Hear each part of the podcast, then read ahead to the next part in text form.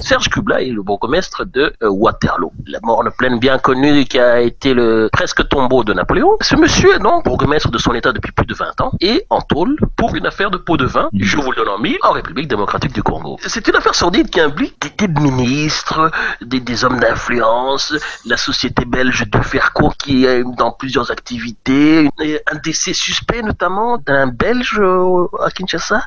Et alors c'est ça qui est l'élément de fantaisie extrême.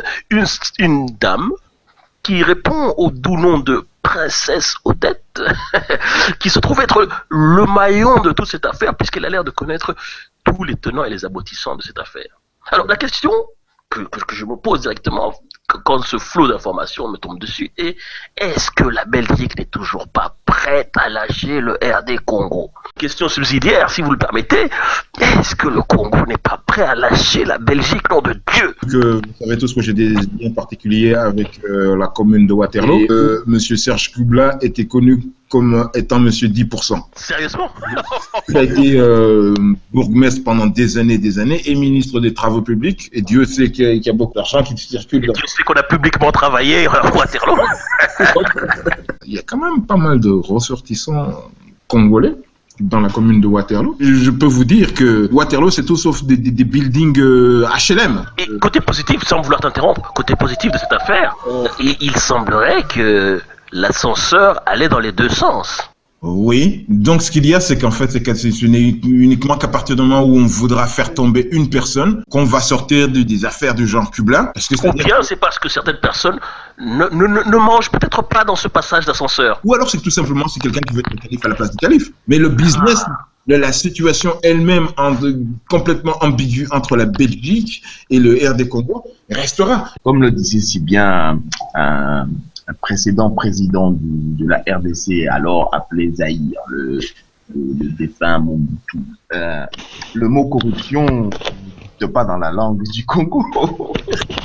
Mais ce qui m'intéresse, c'est cette, cette personne, Princesse Odette. Je croyais en 2015 que, que le genre de, de, de, de, de Matahari intrigante euh, était, faisait partie de la fiction et des films de James Bond seulement. Or, je me rends compte que ces genres de personnes existent encore dans notre réalité, dans notre monde, et qu'ils sont encore actives. Comment veux-tu transmuter de l'argent d'un endroit, d'un point A à un point B, euh, si tu n'utilises pas euh, les Matahari, James Bond style, puisque pour tout le reste, il faut que tu dises combien d'argent à déplacer, déplacer. Tout le reste est noté.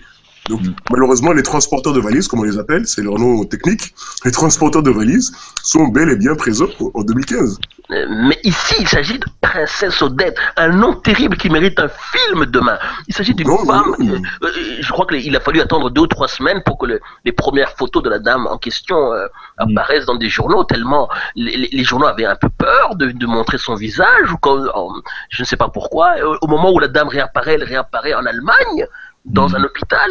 Euh, Oui, c'est elle qui est censée être l'épouse du, fameux Belge qui a disparu, on va pas dire qui est mort, qui a disparu à Kinshasa. Enfin, c'est- formidable toute cette, toute cette, euh, toute cette euh, manipulation. la trame de l'histoire, étant donné que c'est en plus c'est- c'est des malversations, c'est forcément rocambolesque. C'est forcément rocambolesque.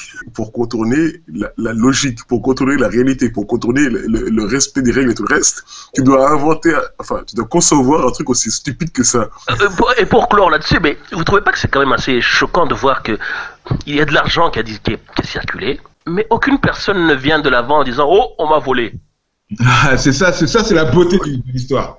C'est parce qu'en fait, c'est que la, la proportion de l'argent qui a soi-disant disparu, qui a été soi-disant été échangé, en proportion, je dis bien, n'a rien à voir avec, je dirais, des master transactions dans, les, dans ces histoires. Voilà, il y a encore des transactions en cours et on ne va pas interrompre les affaires courantes pour pincer. La dernière fois que vous avez vu un voleur arriver venir se plaindre à la police avait volé, c'était quand Parce que, souvenez-vous, cette affaire a commencé parce que, soi-disant, Kubla aurait donné euh, un, un, tout petit peu facture de, d'argent de 20 à 50 000 euros. pour 20 000 euros. Oui, mais n'ayant pas ça sur mon compte, je considère que c'est beaucoup.